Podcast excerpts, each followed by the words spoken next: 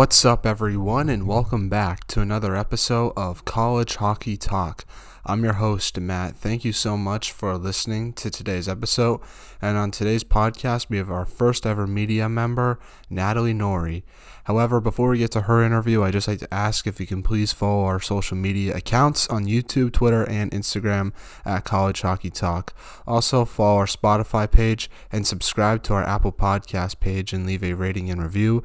Doing these things helps our podcast grow and helps new people find us, and I really appreciate it if you did those things. Like I mentioned earlier, our guest today is Natalie Nori. She is the rinkside reporter for the UNH Wildcats. This was a fun interview. I had a really good time doing this one. Uh, we talk about many different things throughout this interview. We talk about Natalie's media career, and we talk about her journey and how she got to where she is today. And we also talk about this year's hockey season and her opinion on what has been going on for both the men's and women's side. So it's just an overall great interview with her. And before we get to this interview, I just want to announce something, I guess, for the podcast is every Friday I'll be doing a media member episode. This is something I've been considering doing for quite some time and I've always wanted to do this uh, just because I'm really interested in sports media and this is a career path I want to pursue and I want to talk to people in the sports media field about their experiences and I feel like this is a good platform for me to do that. Uh, so I'm really excited to be introducing this to the podcast. So every Friday there will be a sports media member.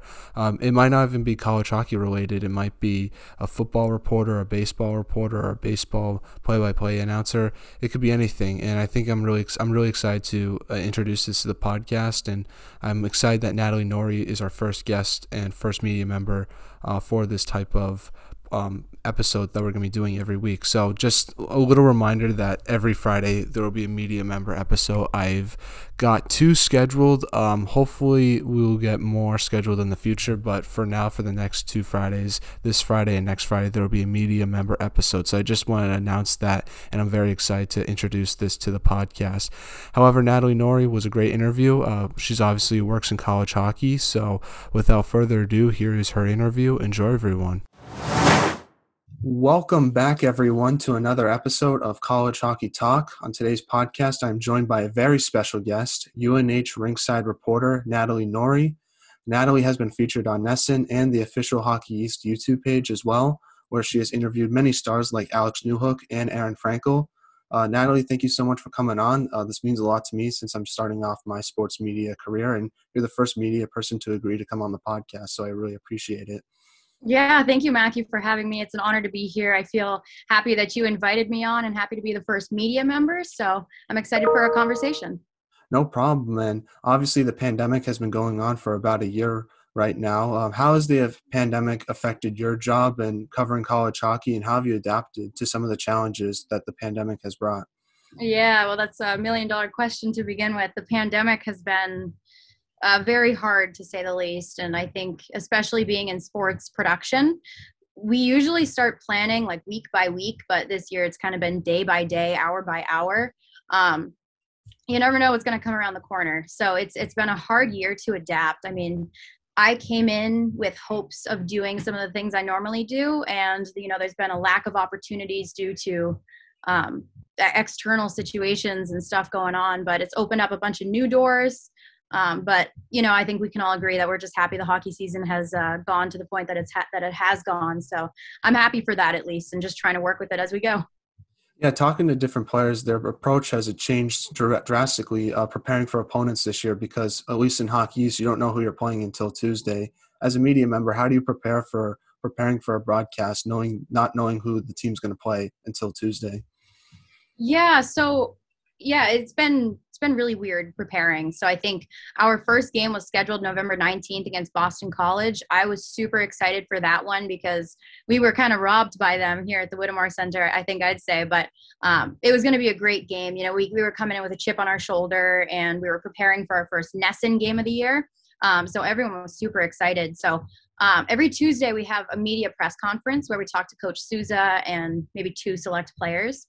Um, so I kind of go off of what they're saying. So you know, whatever they're preparing for, they like to they like they like to focus on themselves. But since we had Boston College, I kind of reached out to the Boston College side of things as well.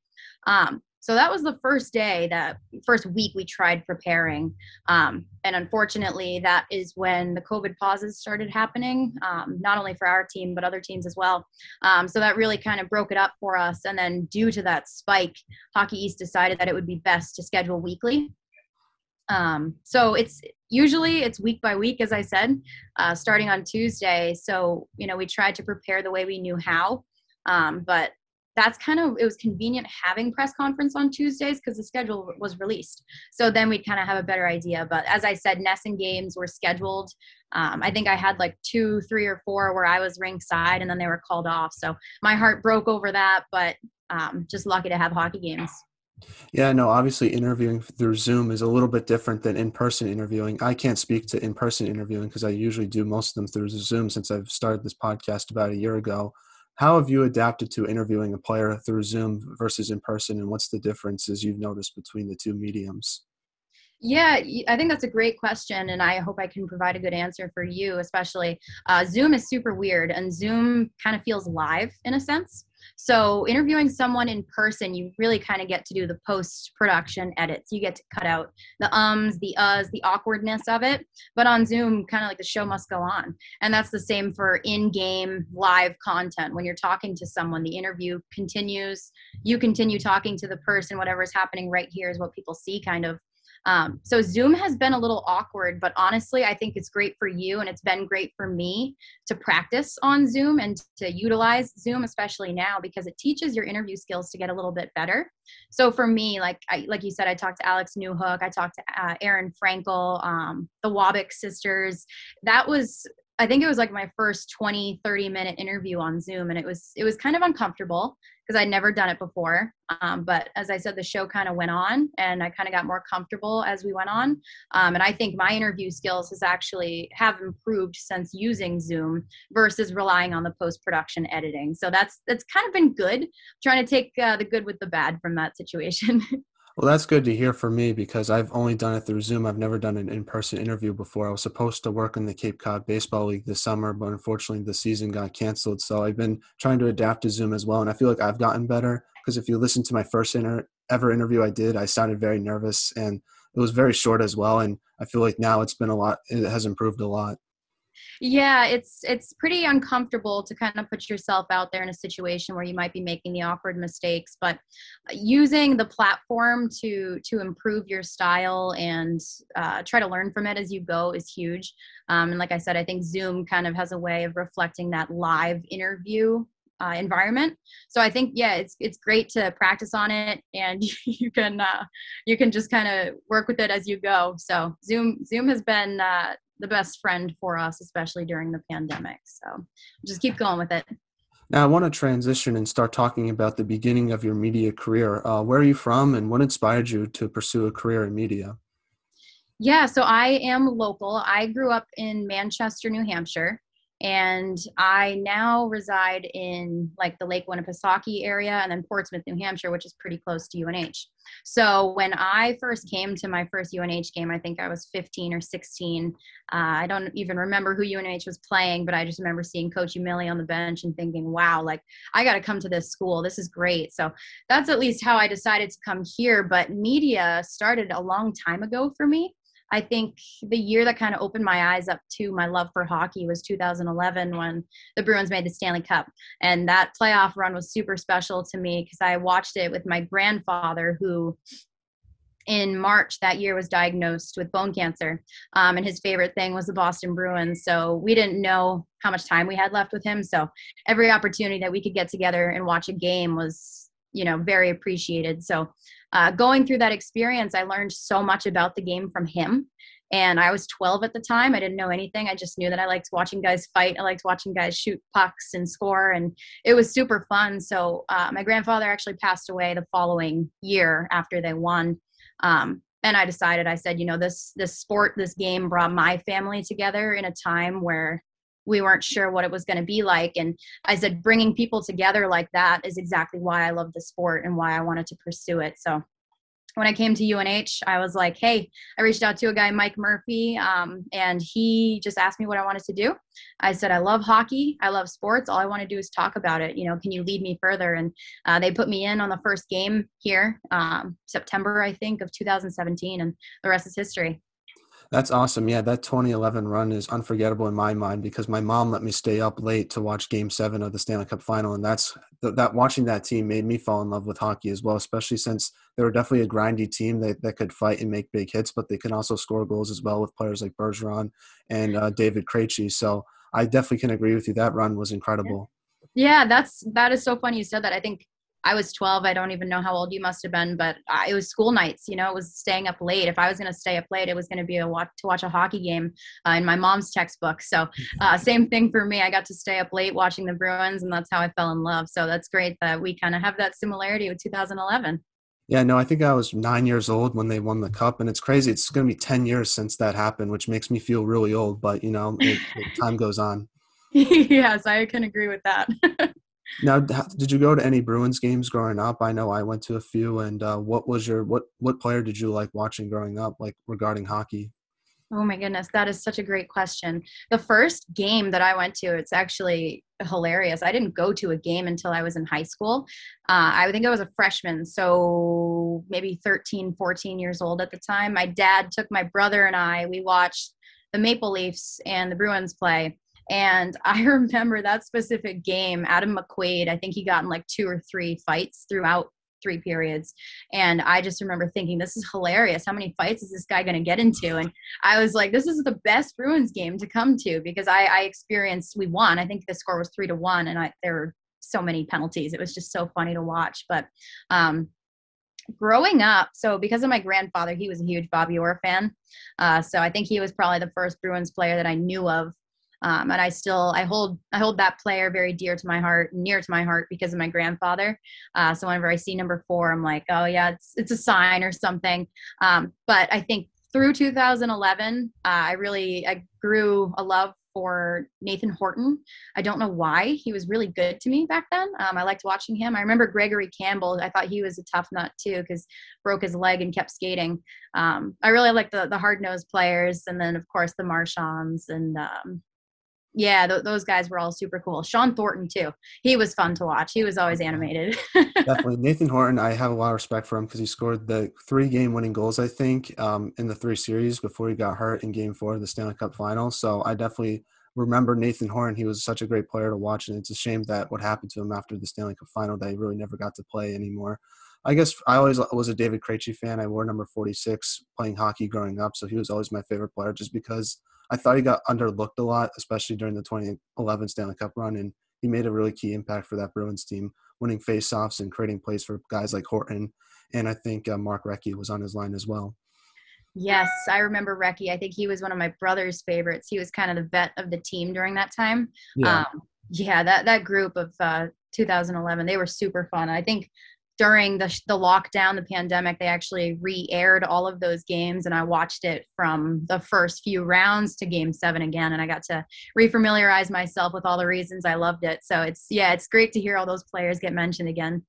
Yeah, no, it's weird watching the, those games now because it shows how much hockey has changed. Because when you watch the Bruins now, they're a lot faster. Guys like Pastrnak are making insane goals. But back in 2011, it was kind of a grindy team. And I was watching Game Three of the Stanley Cup Final, and Tim Thomas was getting in fights and there was crazy saves and stuff and it's just something that you don't really see that often anymore. I remember Tuukka coming out to what almost was it like the blue line making I remember he made might have let in a pretty bad play on the Bruins side, but he made up for it by going way out of the net and making a save. And I remember thinking, wow, that guy that guy's kind of ballsy for doing that. it was just so funny to watch. But yeah, yeah, that was uh that was a great group of players. Like you said, now they're super fast, super skilled. I think of someone like Charlie McAvoy, who comes from Hockey East, and um, I actually got to watch him in person in his first uh, Bruins game, and it was so exciting to see. It makes me feel old now too, knowing that I'm working with these players and they're going places like that. But yeah, it's uh, Bruin. The Bruins have a great history, and forever a Boston fan, no matter where I go. Yeah, no, I've been following college hockey for quite some time, and my, one of my favorite players when I was a kid was Jack Eichel. He played for BU, and he made the Frozen Four like a few years ago, and I saw that game, and it's cool seeing what he's doing with Buffalo now, and knowing that I saw him before he was kind of big with the NHL, and then Cale Makar is a similar situation. I loved watching him play. Yeah, that's funny. Uh, you mentioned Jack Eichel. I actually I met him in high school. Uh, he was like one of the first NHL players that I met in person when I was really, really into it and learning more details about teams other than the Bruins. But I, I don't know why I asked him to autograph my cell phone in high school, and he he was like, "Are you sure you want me to do this?" I think he asked me t- two or three times, and I was like, "Hey, like it's gonna be a great conversation point, I'm sure." So I still have that that iPhone. It was probably like an iPhone five in my side table at home, but yeah, I've got I've got his autograph on that. That's awesome. Yeah, no, I met I met Tuukka Rask one time when I was like a kid, but that's about it. No, I haven't really met any hockey players in person, which is kind of crazy to think about, except for seeing them in games. Yeah, and it's uh, being in Hockey East and on the East Coast here is we're super fortunate that we get to watch these players and see them succeed in places that you know we dream of going. I know um, one of our players, Max Gildon, is making his debut in the AHL tonight, I'm pretty sure. And it's so exciting to be able to follow along with that and know that, you know, we have the open doors to watching these these players play and see them develop over their time. So it's it's a lot of fun and we're super fortunate being over here. Yeah, definitely. What made you fall in love with college hockey and how did you start watching the sport? I'll just tell you my story. It was the lockdown in the NHL back in 2014, I think, or 2012 and I I was very bored, didn't know what to do. I was only just playing hockey. My dad took me to a UConn hockey game back when they were at Freitas Ice Forum and the Atlantic College Hockey Conference. And it was really cool. I loved the game, and that's kind of how I fell in love with college hockey, just watching UConn hockey growing up. And now they're in Hockey East, and they're one of the best teams in Hockey East. And that's how I love college hockey, and it's still that way today. How did you fall in love with college hockey? Yeah, as I said earlier, I think I was 15 or 16 when I came to my first game here. I remember watching Coach Umile and people like Tyler Kelleher and Andrew Poturalski, and it was super fun. So something that I really like about the game of college hockey is these these guys are athletes, but they're also students, and they're working really hard to either maintain a scholarship or get some playing time, or just because they love it. Uh, but they're they're working for something. They're working to get to the next level, and that doesn't mean that I I don't respect what the pros do. It's just I have a, a greater respect for these guys who come in at 18 19 20 and you know work their tails off uh, towards a greater goal and uh, whatever they want to accomplish. So for me i felt like that kind of resonated with me. I really liked college hockey especially over here being uh, from the boston area getting to see see those guys play and then seeing them go on to professional levels. So for me it was kind of that developmental aspect and it's it's an honor to be able to work with these these guys especially here. Like i was just at the whittemore center earlier today and i see angus crookshank doing his class in one of our press boxes at the rink. And i'm like what are you doing? And he said oh you know just just doing class while waiting for practice. And it's just i have such a respect for these people being able to balance the really two hard schedules. And uh, it's just so fun to you know see them develop in the the way that they do now, talking about the media aspect of things, was there any particular broadcaster or sideline reporter that you look up to and try to take away from? Um, wow. Yes. So that's that's a good question. There there have been a lot over the years. I think for me growing up, first of all, it was Jack Edwards and Andy oh, Brickley. Yeah. Uh, super fun. Um, I actually I'm honored to to say that Jack Edwards has been helping me a little bit with my career now. Um, but in 2011, I heard him just a few days ago. I heard him on the phone, and I I couldn't be happier, or more honored.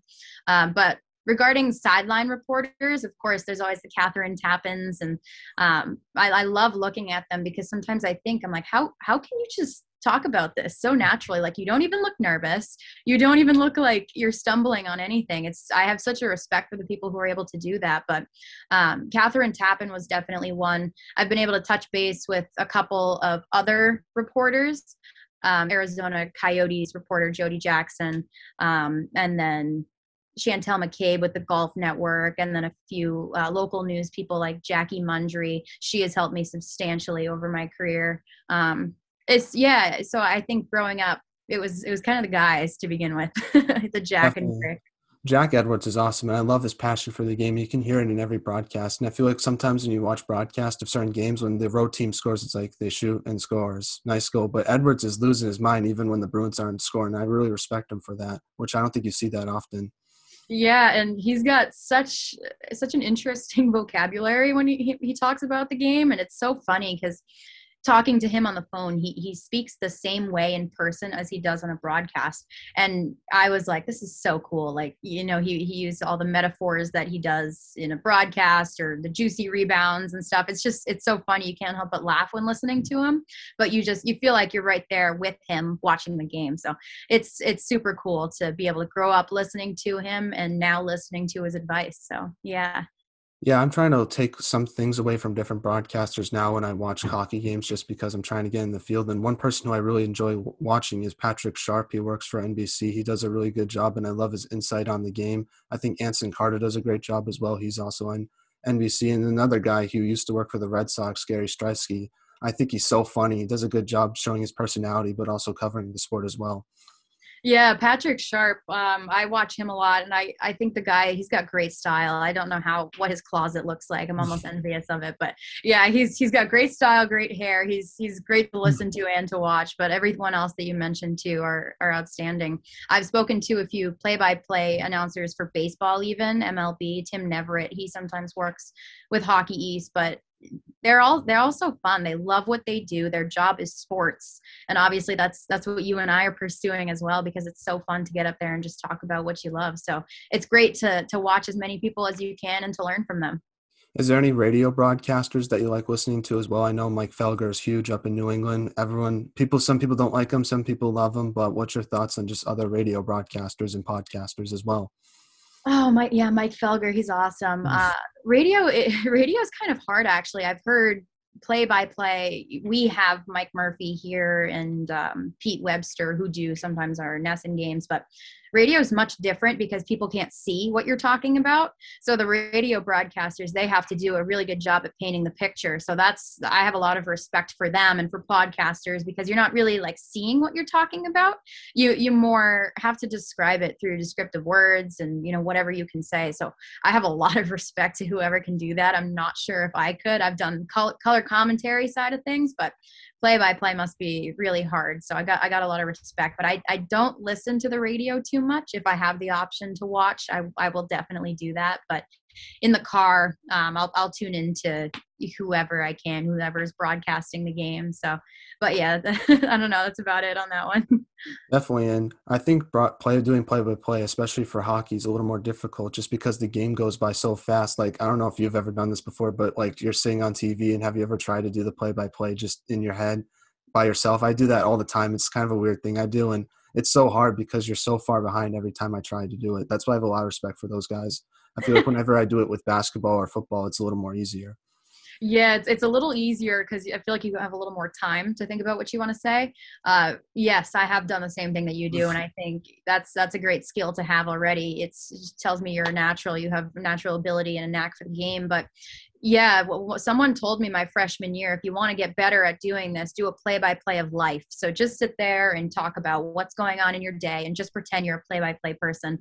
Um, so that that's kind of been a good skill to do. So i do that at games even and i always get lost. I'm like i don't know what the correct terminology is here you know what is this? Oh and then i stumble on my words and i don't know what to say. So i don't know if i could be a play by play commentator but uh, color I, I enjoy color a lot so that's super fun now, you're currently a student at UNH. What made you want to go to UNH and pursue a communications degree? Yeah, UNH is is awesome. It's so much fun. Uh, it's close to home for me. Uh, as I said, I think not only was it a hockey game when I was a teenager, I also went to a football game. Um, I don't even I don't think it was a homecoming game, but it was just just a regular football game of the season. And I drove down Main Street when I was 16 and saw everyone wearing jerseys and all the banners and all the marching bands. And I said, "Wow, now this this is a college atmosphere. This this seems fun." And I was debating on going to. So I got a couple offers to play uh, tennis or soccer at other schools, D3. I got a couple scholarships at schools like Suffolk and Boston. Um, but I kind of gave all that up and I said, you know what, I just want to come to UNH where I know the athletics are going to be super fun and there's going to be opportunities. So it was it was a hockey game and it was a football game that made me realize I wanted to come here and I'm a New England girl through and through. I'm not opposed to leaving here, but going to school here was a bonus, experiencing the the four seasons and four seasons or three seasons of sports, I guess here. But yeah, coming here, I talked to Mike Murphy. He's the director of athletic communication, and I said I want to get involved. I don't know how, but I when I came here, I was ready to go. I didn't really like high school too much, so when I, I came, either, don't worry. Yeah, yeah, high school was a bit slow. I kind of felt stuck sometimes. So when I came here, I just took off with everything I wanted to do, and it was 100% the right decision for me. And I think if you can feel it in your gut that you're meant to be somewhere, you you got to go, and it's gonna gonna work out for you. Yeah, and you had your first TV appearance at age 19. I'm currently 19 years old right now, and I can't imagine being on TV and broadcasting in front of thousands of people. How did you get the opportunity to get on TV immediately as a freshman? And what was it like broadcasting for the first time, and how did you deal with all those nerves? yeah, the the nerves played a big role. I, I don't even remember what I said or what I did or what I sounded like. But yeah, so my first year here, I was mostly doing post production. I was doing pregame reports, post game recaps, interviews, stuff like that. And then we signed a deal with NESN. And my boss said, Hey, Natalie, you want to go rinkside on a NESN game? And I said, I looked at him, Are you serious? I'm like, Are you serious? NESN. And he said, hmm. Yeah. I said, Yeah, I'd love to go rinkside. And I think it was a game. I don't know if it was a game. Oh boy, I don't remember. I remember one of them was like Dartmouth I don't remember who we played, but I, the nerves probably blocked it out for me because I remember the preparation that I did that week was unlike any test I ever studied for before. It was just like I need to make sure that I know what I'm doing heading into this game. So I probably gave up all my homework for the week and just studied, studied, studied. And when I went into the game, my mom was in the stands, my brother was in the stands, and I knew I had my family there supporting me. Uh, and I just went up against the glass and I did my first rinkside hit. And I just remember thinking, I got through that. I just I said that and I got through it. I did it. And I turned around and gave a thumbs up to my mom in the stands and she gave a thumbs up right back. And um, from there, obviously there's been a few stumbles, a few stutters, a few I don't even know what I said, but uh, it's all practice and you I don't know the opportunities that I've been given are unlike any. I'm going to carry my memories here with me forever, but it was you got to start somewhere. So, yeah, being 19 was crazy and I, i'm honored to be able to say that. But yeah it's it's been nice to know that the hard work that i put in kind of paid off and given me the experiences and opportunities but yeah it's it was awesome. Yeah no did your phone start blowing up once you were on tv for the first time? Because i'm assuming all your friends were like oh my gosh natalie's on tv that must be cool yeah, it was so funny. Like my brother went to Plymouth at the time, and his friends in Plymouth State up northern New Hampshire were like sending me pictures of myself on TV, Applebee's or 99, and uh, bars. Like there was my face up behind the the liquor and stuff. It was just like it was so funny, and I my phone was kind of blowing up. It was amazing because I was getting Twitter follows and Instagram follows, and I remember thinking like, why did why did these people want to follow me? And then you know, I, I remember I'm like, oh yeah, like I talk about UNH hockey on TV. It's pretty cool. Um, so yeah, I mean, those are all experiences that I won't forget. They were so funny, and um, I don't know, the first time that happens for anyone it's just super, uh, super exciting. So yeah, it was funny.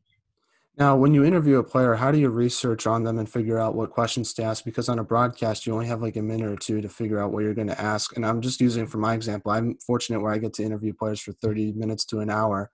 Uh, so I, when I was interview when I researched for a player like Chase Stevenson, for example, using someone from UNH, I found out that he played in the BCHL. He played for multiple different teams. And I look up and try to figure out how is those experiences in the BCHL help him prepare for college hockey. What's type of research that you do when you interview a player like Chase Stevenson or Jackson Pearson or Angus Crookshank? Yeah, it's uh, I, first off, I'm gonna say Elite Prospects is one of my best friends. I, I think that too. Yeah, a, a, lot of people in their free time go on Instagram or TikTok. I go on Elite Prospects. I don't know why, but it's super fun to figure out where people have been, the success they've had. For me, my job is more human interest, and coming from you know being in a podcast like you are, you probably do a lot of the same stuff. I think Elite Prospects is great for me. Um, I do a lot of networking, and that's huge for this this job as well. As I reach out to a lot of coaches, I reach out to the players themselves, and I'll say, "Hey, can I have just a five minute conversation with you, just to get a few uh, sound bites or just some information?" Um, it, you you don't have anything to lose in those situations. So reach out to whoever you can to talk about that. Um, and I even go as far as looking at social media pages and seeing, oh, this person did this during quarantine, or oh, this person did this. That's interesting. But having the opportunity to speak with them and kind of talk through the storylines that you want to present is super beneficial. So that's that's a tip that I, I would give you, and I would say that I use myself a lot. Is you know we also have press conference here, so I get to pursue those stories there as well. But yeah, online you can kind of find anything. yeah. So it's part of the job is uh, stalking to an extent. So you, you find uh, the pages and the information, and it all leads you to the right information. So yeah. Yeah, that's something I do not do. I never really go on a player's Instagram and like look at their photos. It's just weird to me, but I guess I got to start doing that because you can find some fun stuff about a player through their social media. Yeah, not sure if I should reveal my secret there, but if the uh, if the page is public, then I guess I'll take a peek if I can. But other than that, I try to I try to keep with the credible story or the credi- credible sources like elite prospects or uh, the bios on their pages, oh, yeah, anything, something like that. So yeah, that's we'll stick with that one. yeah, no, most of the photos are just like them and the boys just hanging out, or like some funny hockey photos. So that's that's normally what I see when I scroll through my feed for some of my friends that play. yeah, every once in a while you'll see someone someone got a puppy or something, so you'll ask them about yeah. that. Or um, yeah, I kind of uh, the human interest side is super funny because I can ask them, "Hey, I saw this. You know, what does that mean for you?" And they can kind of elaborate on it. But uh, yeah, we we keep it clean, I guess. Yeah, most yeah. of the guys are just uh, hanging out with their friends or on a lake doing something. But if I catch something that's question worthy, then I'll use that. yeah, definitely, definitely. Now, what's the best interview you've ever done? Because you interview not just UNH players, but you interview players across Hockey East as well. Because I saw that you interviewed uh, Alex Newhook, like I just mentioned. That was a good interview, by the way. Great job on that. Oh, thank you so much. That was probably my second one doing that, the live 20, 30 minute so it was it was a little awkward but I, I thought that was awesome he was super receptive and fun and humble and i thought that you know i really respected him and he gave some really great answers um, so i really enjoyed that one but i have to say one of the most memorable uh, so I actually one of my great memories here. I went to the Friendship Four tournament in Belfast, Ireland, with the team, and I got to interview Ralph Cox um, it, in a press box or something. And uh, if you've ever watched Miracle, you know Ralph Ralph got cut from the team coming from UNH. But yeah, I saw him in Ireland and he was super receptive to an interview and I got to talk to him for maybe maybe 5 minutes, but it was awesome being able to speak with him and you know seeing someone whose name is all over the school here and being able to, to, to finally talk to them. And not even in UNH it was in Belfast Northern Ireland. So that was really cool. It's a very memorable environment as well for the interview Definitely. The only thing I remember from Ralph Cox from that movie was when the guy asked him, like, why do you play college hockey? And he's like, for the girls, obviously. And it's like the scene at the bar. That was so funny. yeah. Yeah. I don't, I don't know. Maybe, uh, I don't know. That was pretty funny. It sounds like, I don't know, guys at the bar talking about typical college things, but yeah. Jim, Jim, Craig was the best person in that movie. I loved him because he was so motivated to get that job, especially what happened to him in his personal life. And then like he doesn't take the test. Herb Brook comes up to him. He's like, he's like, why? He's like, you want me to take your test? I'll take your freaking test. And then he's like, no, I want to see the guy that didn't take the test. And it like motivates him. That was awesome. Yeah, it's actually funny. I did a research paper on him my junior year or something in high school, and I I did the research on what happened in his personal life. And my mom was super connected with the way that he was skating around, saying, you know, "Where's my dad? Where's my dad? I got to find my dad." And uh, that's a scene in that movie that I I found very very uh, kind of sad in a way, but it was really cool. And I did that research paper, and I got a lot of respect for that guy too. It's kind of the grit that he showed that was really impressive. So I, I like Jim Craig a lot. no, the the most goosebump worthy scene in that movie was when Herb Brooks walks into like the tunnel, and he's just like, "Yes, yes," and like if that doesn't motivate you as a U.S. hockey fan, I don't know what does. Yeah, and you know what? I have to say that I, I kind of see the same behavior from the coaches that I've worked with, especially Coach Souza. He's a very stoic coach, and um, you know when they get a big win, he kind of you know sh- shakes the hand of his other coaches, but he you know deep down inside he's really celebrating that one. But yeah, it's it's goosebump worthy for sure, and being able to see that kind of stuff in person reminds me why I'm doing this. Now you put you usually work at Whittemore Center. What's it like broadcasting at that stadium, especially during the whiteout games at Maine? Those seem super fun. And have you ever broadcast at other college hockey rinks like Agganis Arena or uh, XL Center at UConn?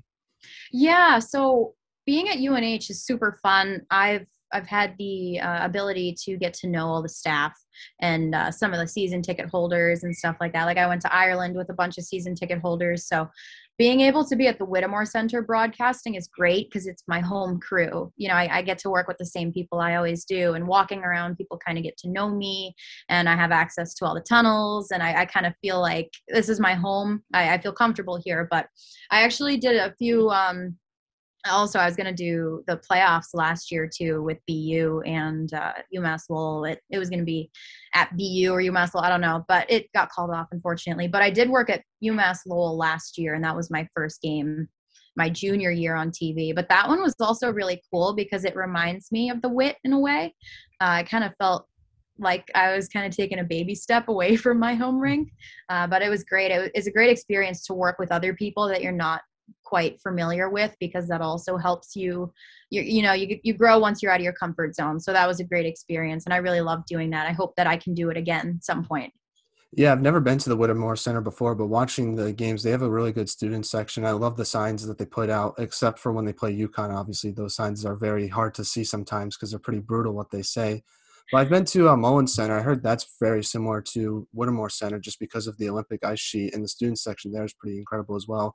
Um, have you ever gotten the chance to go in the student section during a whiteout game and just talk about the mayhem being in that student section? Because I know talking to players, they can hear the atmosphere, but being in it, it's probably a different story. Yeah, I'll, I'll tell you, our student section is ruthless and it's so, so funny. I've actually never been able to go to a game at the Whittemore Center as a fan since I've been here, but I have taken a, a walk inside the student section during the whiteout games and people have their faces painted. Um, I don't know, guys are swinging their shirts around and it's, it's like, wow, like this is such an unfiltered section of the rink right now. And it's funny because the, uh, like the, the people who have been season ticket holders for a very long time, uh, kind of like the older crowd will look at it and it's not like they shake their head. They say, ha, like our, our student section's pretty cool. Like they're loud. They're going to get in your, in your head. And it's, it's so funny to see. But um, yeah, I've taken a walk in there just just to experience a little bit of it. Um, I was wearing white that night, so I kind of fit in. I guess I was sneaking around, but yeah, they're so funny, and the signs that they put up are hilarious. I, I don't know how they can come up with those statements. Uh, besides the ones with UConn, I'll respect mm-hmm. you there, but mm-hmm. I know I wish I had that humor to put that stuff on the signs and post them. And even through not having fans here, they they still are able to get those signs out and up, and I think that's that's a great uh, show of their support. Yeah, is it weird broadcasting without any fans? Because watching on TV, I I really miss the fans, and I never thought I would. But it just like it brings the atmosphere up to a level that makes it fun to watch, and it's just weird.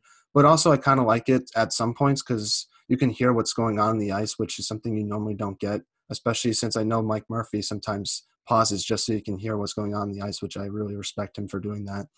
Yeah, Mike, he's he's the best. He's the best, and uh, I haven't been rinkside this year yet, which is uh, uh, it's been unfortunate. The games have been canceled, but I've been doing color commentary for our women's games on CBS, which has been super fun.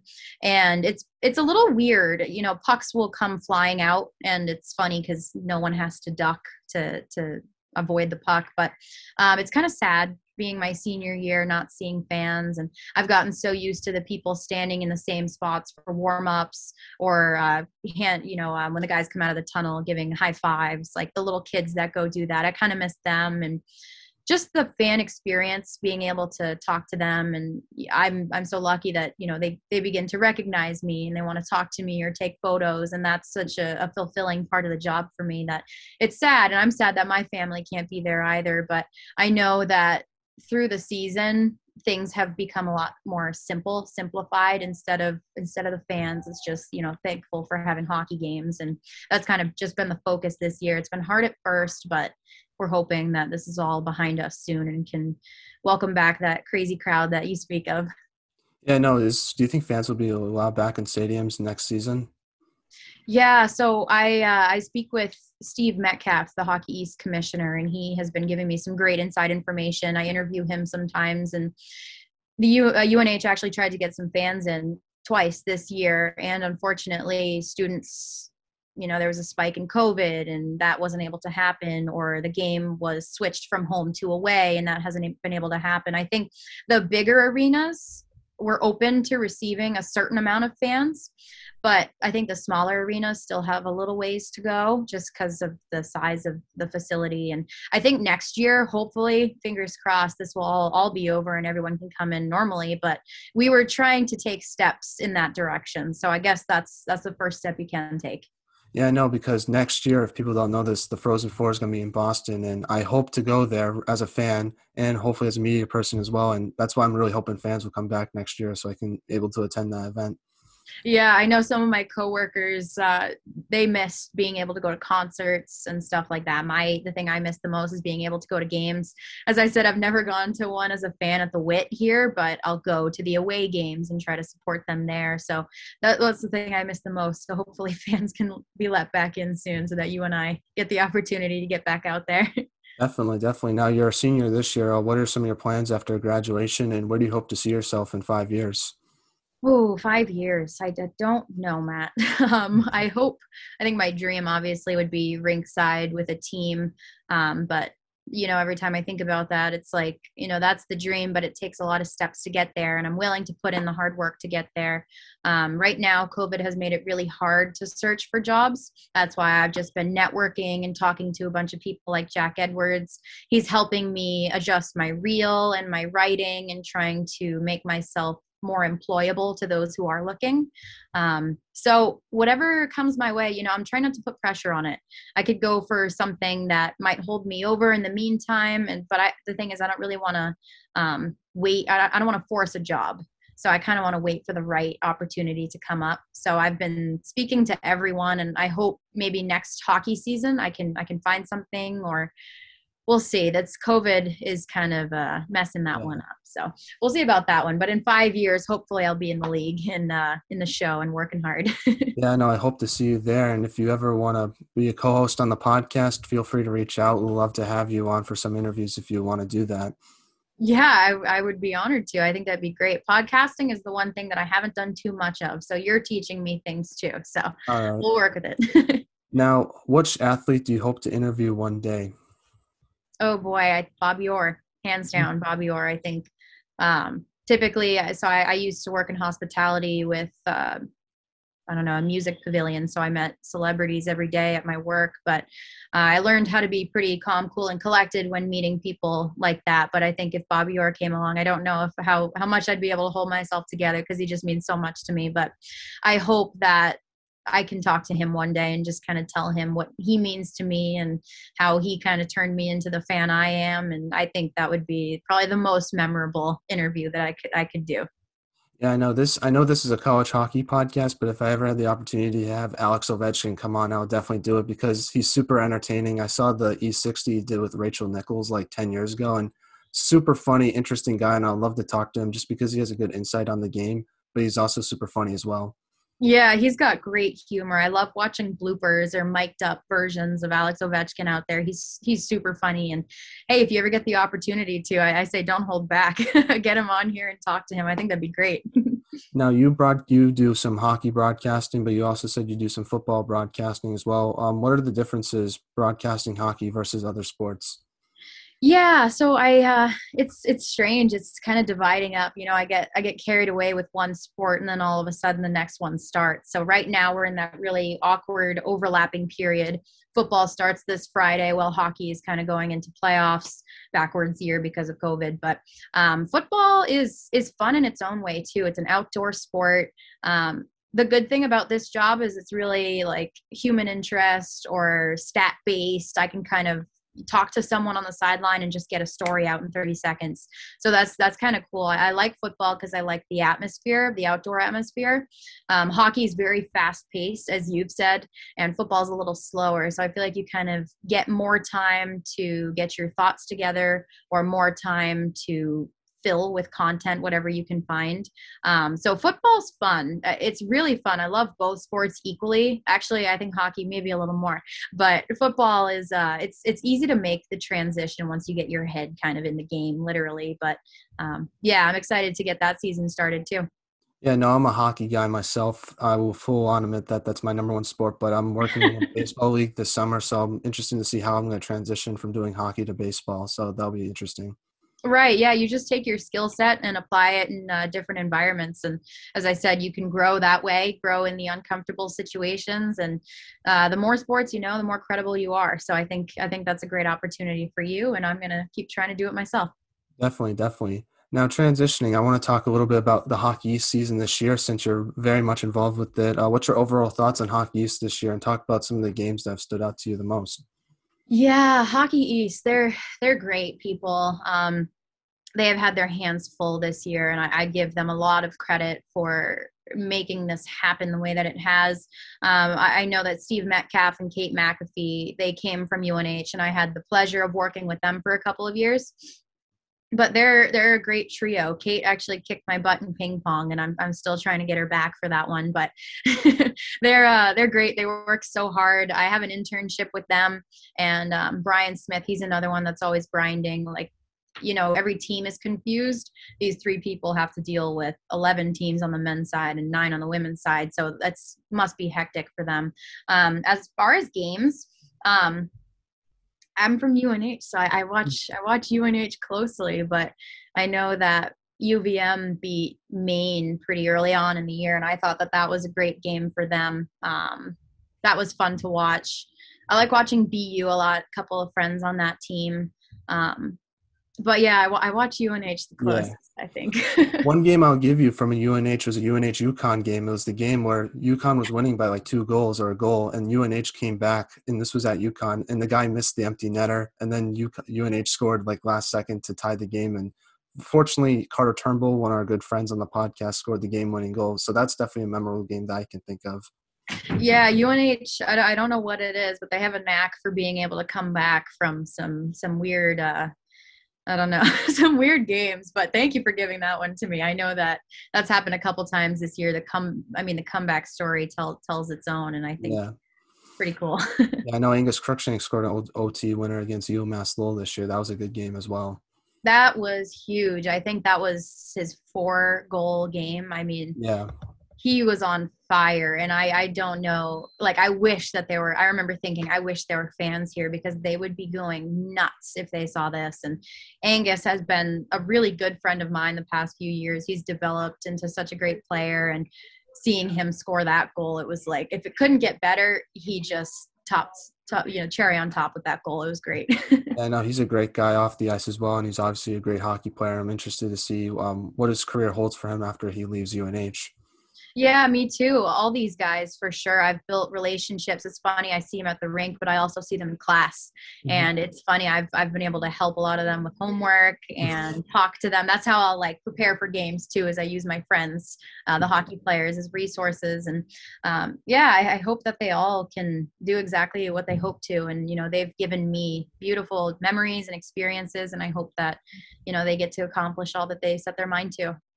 Now, in the women's side of Hockey East, uh, the semifinal games are taking place today. However, this episode will get released on Friday, so we will find out who makes the championship game after tonight. What's your thoughts on the women's side of things in Hockey East, and who do you think is going to win the championship this year? I'm going to go with Northeastern. I think they've been super dominant this year. Skylar Fontaine, Alina Mueller, and Aerin Frankel have been outstanding this year. And I think another player that people don't give enough credit to is Chloé Aurard and Katy Knoll, who've also been great offensive threats and good depth pieces for that Northeastern team. However, UConn has a knack for upsetting teams in the playoffs, so you never know what could happen. But I definitely can see North. I see Northeastern pulling this one through. Yeah, I, I do like UConn women's hockey team. Their coach, number one, Chris MacKenzie, he's a hoot. Like he's he's the funniest coach that I've ever spoken to. Um, and I like the Wabick sisters. I talked to Morgan this fall, uh, Natalie Snodgrass. She's she's a sniper. She's cool. Um, but I, I, might have to go with you with Northeastern. I, I talked to Aerin Frankel, and she's she's calm, cool, and collected back there. And she was just named um, goalie of the year or, or something like that. What a, what a great accomplishment for her. She she deserved that for sure. Um, but you know, the, the team starts with the goalie in the back, and I think if you've got Aerin Frankel between the posts, you've got a good shot, good chance of winning. So we'll see what happens tonight.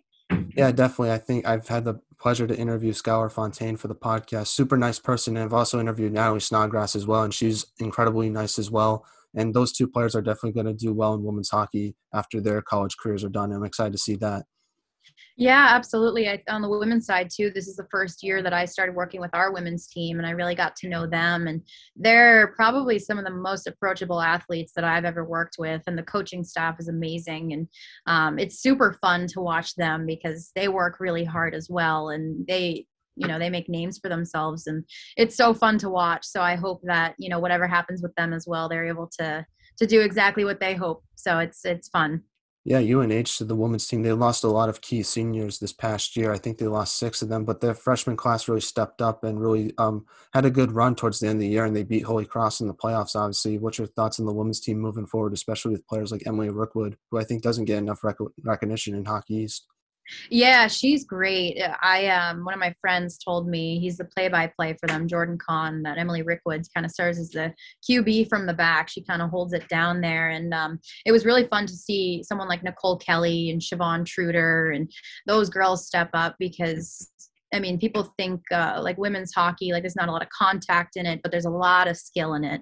And, and, these girls can really, really move the puck around, and it's super fun to watch them. And I think they're going to have a really, really good team. As you said, we lost a few key players, but we gained a whole group of uh, perfectly capable players as well. So I'll be excited to see what happens with them.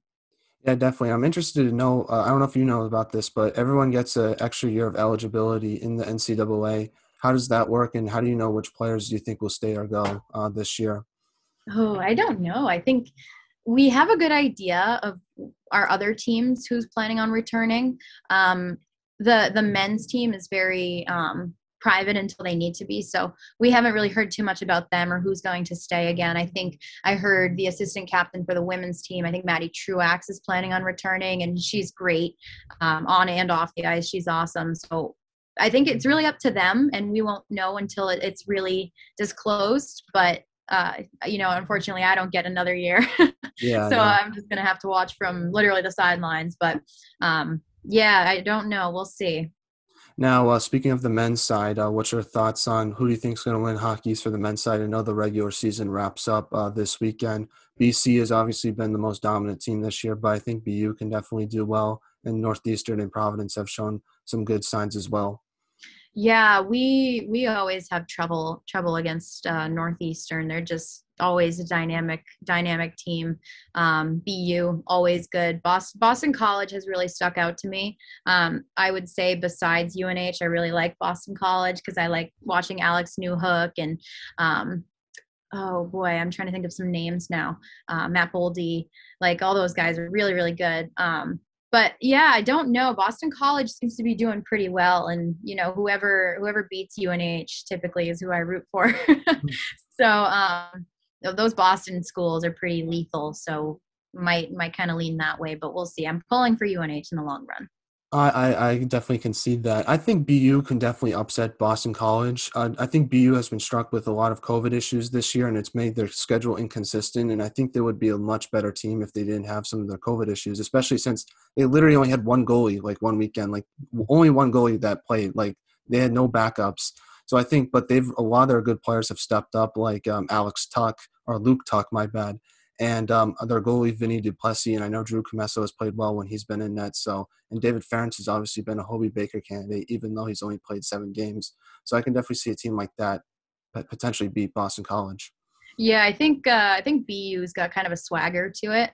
Um, Boston College, it's a beautiful campus. It's a beautiful school. I, I think that uh, Boston College has kind of got like that nice like I don't know, the nice vibe around it. Like they always do well, always successful. But BU, I like BU swagger, and sometimes I pull yeah. for them as well because you know David Farrance is a great player, and it's fun to watch him um, and the rest of his teammates. So I, you know, the Boston Battle of Boston is pretty fun.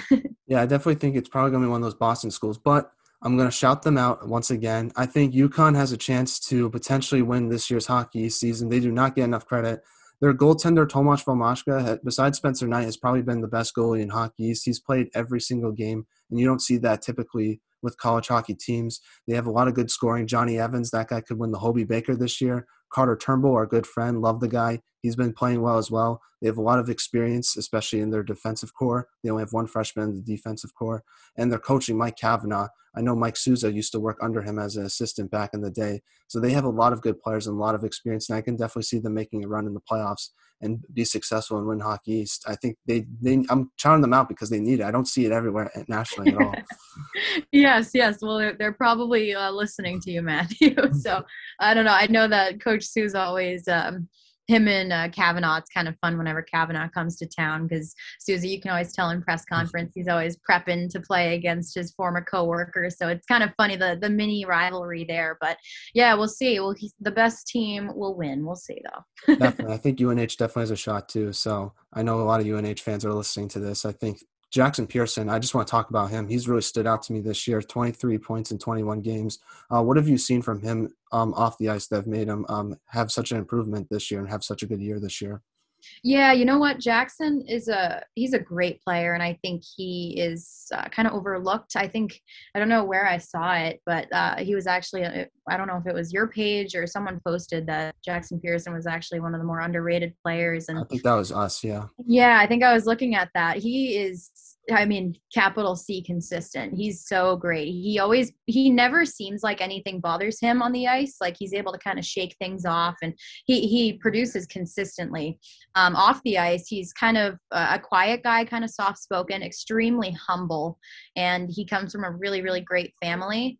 Um, so I think, you know, he's got incredible work ethic, but he kind of moves in, in silence and it's kind of cool. He's kind of like a, silent assassin on the ice, but I, I think he deserves a lot more credit um, just because he's he's so good for our team, and we're we're very lucky to have him. I'm curious about the goalie situation with UNH. You obviously have Mike Robinson and Ty Taylor. Both of them have been playing pretty well for the most part. Um, who do you think will get the st- starts in the playoffs? Oh boy, I don't know. Mike has had a, a great a great year. He he has um, He's played most most of our games. Ty has seen seen some ice time as well.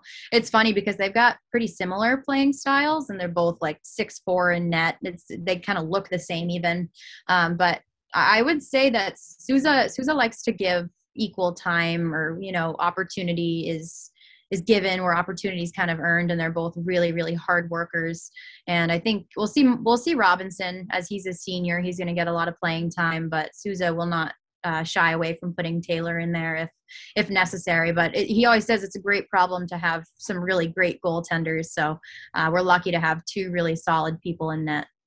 A final Hockey East question: Who do you think from Hockey East will make the national tournament, and how does the standings in Hockey East work? And how do they pick the which teams will make the national tournament, especially since there really isn't pairwise rankings this year? Yeah, it's been weird. So I think it's called uh, HEPI Hockey East uh, player index or something. I don't know. I don't quote me on that. But um, the the standing. So it's single game elimination. So it's gone a lot quicker than normal, and they've kind of paired people up because paired uh, teams up, excuse me, because of the discrepancy of games. Like we we spoke earlier, BU had a, a kind of a slow start there with only a couple games, while other teams were in uh, double digits. But I, they kind of pair them up versus uh, games played and, and stuff like that. So it's it's been a puzzle that Hockey East has has tried to complete, and I can't even uh, explain it to its extent because it's kind of confusing. But I think on the women's side, you know, tonight we might we might see a Northeastern come out on top. Um, on the men's side, we might see um, a BC or a UConn or a UNH. Um, though I, like I said, those Boston schools are always pretty dangerous, so it never really surprises me to see them up there. Um, I'm kind of one to root for the underdog though too, so I, would like to see different different uh, teams make some runs, but. We'll see what happens with the NCAA tournament because I was actually talking about that with Steve Metcalf today. Uh, not too much information regarding that yet, but more will be coming. So um, we'll we'll see how that one goes. Just going to plan that one day by day as well. Now, final question to you is: What advice would you give a person who is trying to make it into media? And I'll definitely be listening because this is basically a question for me. yeah, um, I mean, it starts with with your passion for the sport and the passion for the industry. Um, I think if if you love what you do you're not really going to struggle because you're going to have the passion and the work ethic to go along with it if you want something bad enough you're going to work hard for it um, i think seize every every chance you can to talk to those around you because like I said, this is an industry where networking is super helpful and talking to a bunch of different people can give you different perspectives. As I've said, I've spoken to local news people, to pro play by play people in the MLB. So it, there's no limit on who you can talk to and get advice from. So talk to everyone, use your resources. And um, my advice for getting into it is if, if you love it and you want to try it out, you can try everything once. If you don't like it, then you don't have to stick with it. But just try everything once. You've got nothing to lose. And um, yeah, if, if you work hard and just kind of stay consistent, you're gonna make anything happen. So that that's kind of what my mom tells me, and that's what I like to tell other people as well. Yeah, no, I hope uh, I've been reaching out to a lot of different media people throughout the country, and hopefully we can get more of them on. And I really appreciate you being the first one to come on. Do you have any shout outs you'd like to give before we let you go? I get say that to all the players, but is there any family members, friends, or we shout a lot of the U UNH players, but I don't know if there's anyone in particular that I might have missed. Yeah, no, I've never been asked to give a shout out before. Um, I'd probably shout out my mom. She's my biggest, uh, my biggest fan, my biggest supporter. Um, my brother Nick, uh, he's he's my best friend, and he doesn't care what I do as long as I'm happy. You know, he's he's a good one to have on my team for sure. Um, just my family, they're they're awesome. I love them so much. They're always here when they can be here. Um, and yeah, I'm gonna I'm gonna shout out the whole UNH hockey team because they, as I've said, it's my senior year. It's getting pretty pretty sad around here, knowing that I'm working my last few games and um, Coach Umile and Coach Souza. They've you know they've given me things you know memories that I'm never gonna forget. Um, and the opportunity to work with such an amazing team. So that's it's been wonderful for me, and yeah, I hope to uh, stay in contact with them. Well, thank you so much, Natalie, for coming on. Like I said before, I really appreciate it. I wish you all the best in your media career. I know you're going to do great things, whatever you choose. And I really, this really does mean a lot to me. I'd love to have you back on the podcast. And thank you so much. I, I, I can't tell you how much I, this really means to me and how much I appreciate it. Yeah, well, thank you, Matthew. You've uh, you've really given me a lot to great great things to talk about and think about, and I'm honored to be the first media member on the podcast. I think that you know it's very special to me, so I appreciate you having me on and taking the time to talk with me. It's it's been wonderful. No problem. Take care. Bye. Thank you. You too. I just wanted to say thank you so much to Natalie for coming on the podcast. I really appreciate it so much, and I really appreciate her taking time out of her very busy schedule and doing this with me. It means a lot to me. I, the interview is an hour long, but I, we talked for a little over an hour as well. So I just really appreciate her taking time and helping me out, and I can't thank her enough. And this does go a long way. So I know if she's listening to this, uh, I just wanted to say thank you again. I really, really appreciate um, joining me on the podcast. It means a lot to me. Uh, some college hockey news I want to talk about just before we wrap up this podcast is a few notes. Uh, one note regarding Hockey East is that Merrimack, it looks like Merrimack's season is over uh, based on some reports from Jimmy Connolly of the USCHO. Uh, Merrimack has had some COVID um, problems, and because of this COVID problems, they won't be able to participate in the Hockey East tournament, which means they will, which means their season is basically over. Um, it's a pretty disappointing, unfortunate news for that team, especially since they're getting hot uh, towards the end of the regular season, and guys like Declan Carlile has really stood out and become a good good player for that team. So it's just unfortunate news to see for that program, especially since they're heading in the right direction. Uh, so that was tough to see, but that's just one news that happened. Um, on a more positive news, though, Johnny Walker from Arizona State uh, will be returning for next year's college hockey season. I'm really excited about this. I feel like Johnny Walker has been dealing with a lot of injuries this year and really hasn't been able to um, do what he normally does. He still he still is ha- he still is having a great year, even though he's been injured uh, through part of it. But I feel like if he's healthy next year, he's going to just be an absolute stud in college hockey. I'm excited to see uh, what he does with Arizona State next year, and I, I'm, I'm very excited for this Arizona State team next year year. They got some good recruits coming in, and they're going to be playing more home games, I would assume, next year as well, which will be a benefit for that team. The last little news bit I want to talk about before ending this podcast is St. Lawrence has canceled their regular season. They were supposed to play their final four games this year against Clarkson. However, because of COVID issues, they have canceled those games. Uh, because of this, Quinnipiac will be the regular season champions for the ECAC, and that I think it, this decision I think really only affects um, Clarkson because I think Quinnipiac was still going to win the ECAC regular season uh, no matter what happened in this um, series. I think it just hurts Clarkson's uh, national tournament chances, so that kind of sucks. But you know, you, something you can't control is COVID, and hopefully Clarkson can show up a little bit in the ECAC tournament and make a name for themselves and potentially get in the national tournament. I think it's going to be interesting to see how many teams in the ECAC can get in just because there's so little of them. There's only four teams, and I think you can make a case that some Atlantic hockey teams deserve to get in over some ECAC teams. Uh, so that's going to just be an interesting debate um, in the next few weeks once the conference tournament starts, um, which should start next week, I believe. I haven't really checked the schedule for next week for college hockey, but I think those games will be starting starting up next week. So it'll be interesting to see that. Um, so this is the last weekend of the regular season, and then next week the conference championship starts. So we're getting the grind of things, man. This is usually the best time of year for sports. I think just it feels a little bit different because it's COVID times.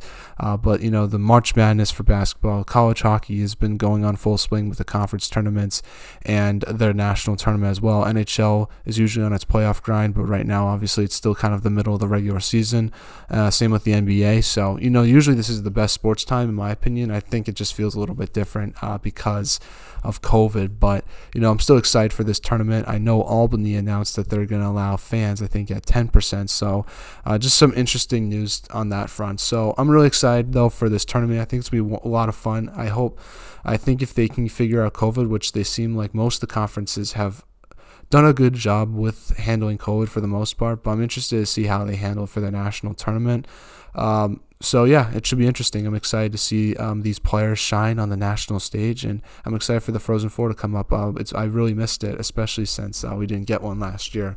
So yeah, but that'll wrap up today's podcast. I really appreciate you guys listening to this. It means a lot to me. I'll see you guys on Monday with another great episode. And on Monday, I think I'm not sure. I gotta look into this, but I'm going to try to do uh, two episodes on Monday. One episode with the player interview, and then another episode talking about the national tournament for the women's side. Because I'm assuming on Sunday night they'll announce the teams uh, the matchups uh, for that tournament, uh, just because all the conference championships wrap up on Sunday. Uh, but that's about it for this episode. I really appreciate you guys listening all the way. I'll see you guys on Monday with a great episode. Have a good weekend. Enjoy some college hockey and just enjoy life in general. Peace, everyone. Bye.